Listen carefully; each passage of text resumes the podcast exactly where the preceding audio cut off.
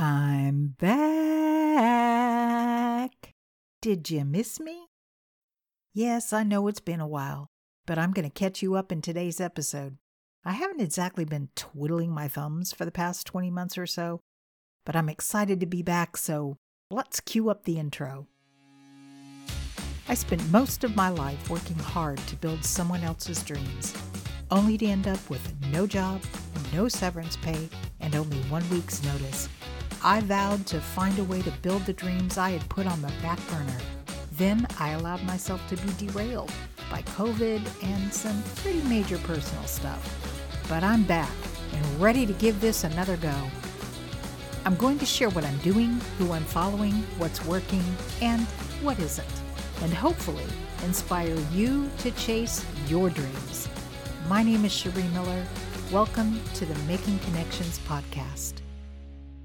So, I'm going to give you a little bit of history in today's show.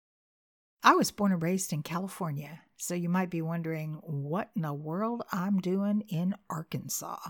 Well, in 2004, I moved from California to Arkansas to manage a veterinary specialty practice um, for a surgeon and worked there faithfully for 13 years until July 2017 at which point my boss retired, giving me one week's notice to um, come up with something else to do.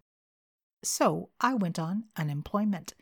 And I had to think, you know, do I follow my heart and my dreams? Or do I just take another job? I was just about to take that leap and follow my dreams. I'm telling you, I went down to the local chamber and got a catalog of all of the local businesses because what I do, what I love to do, is manage social media. And my thought was, let me see who in town needs what I can do and approach them to see if I can get some clients that way. And then in August, I kind of chickened out, honestly. Six weeks after I went on unemployment, and I ended up taking two part time jobs. Then my sister, who lives with me, had an episode. She suffers from dementia.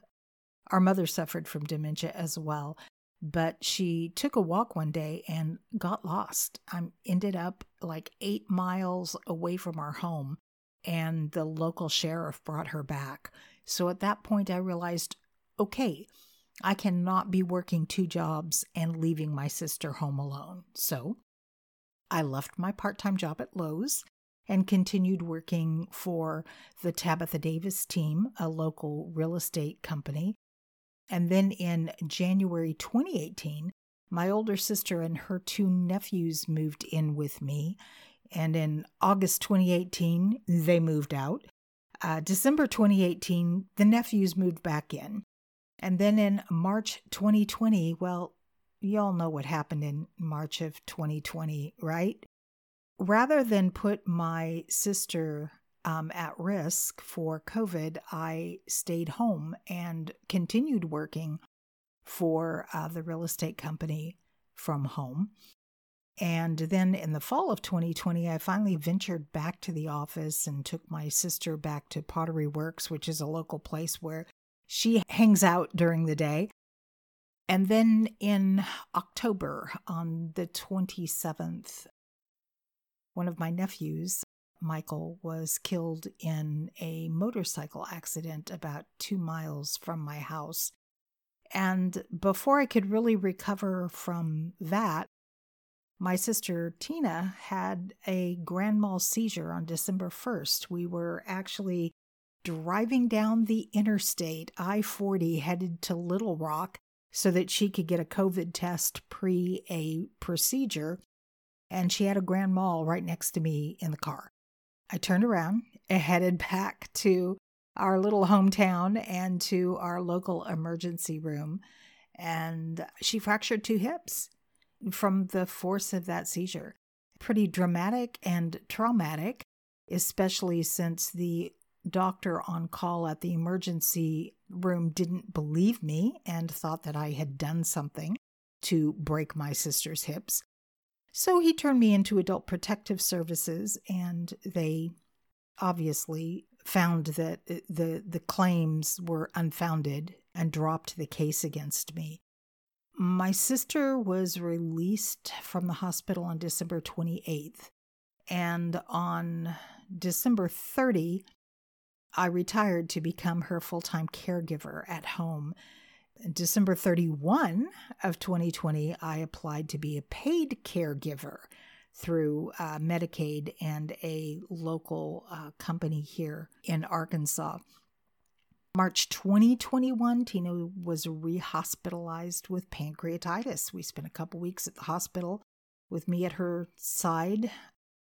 August, she was rehospitalized with delirium. And y'all, I, I just, I didn't know this. I had no clue that you could suffer such extreme issues from a urinary tract infection. I mean, this is no joke. This stuff is really bad.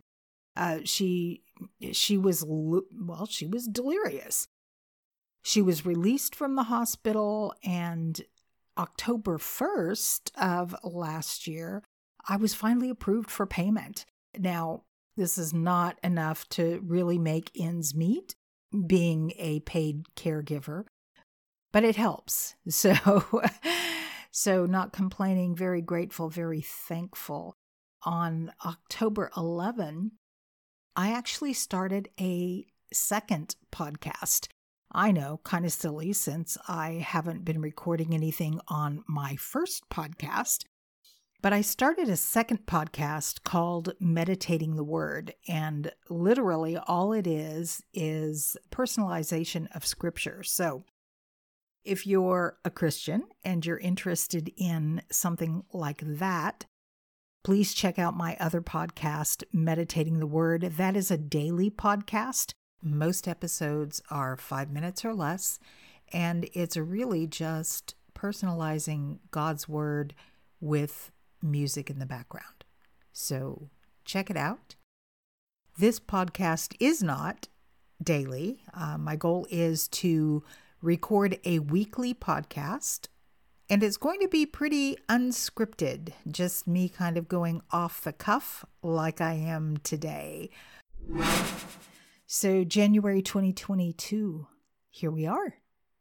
And, you know, maybe you don't really care about all of that that I've just shared, and, and that's okay. But I just felt that I owed you an explanation for my absence. I value the time that you give me by listening to this show, and I don't want to take you for granted or to take that lightly. But you know, it's a new year, it's full of promise, and let me tell you where most people are going to blow it. And it's certainly where I've blown it time and time again. The fact is, all that really changed at 11:59 p.m. December 31st to 12 a.m. January 1st was the date on the calendar. That's it. We look at it like it's some magical thing.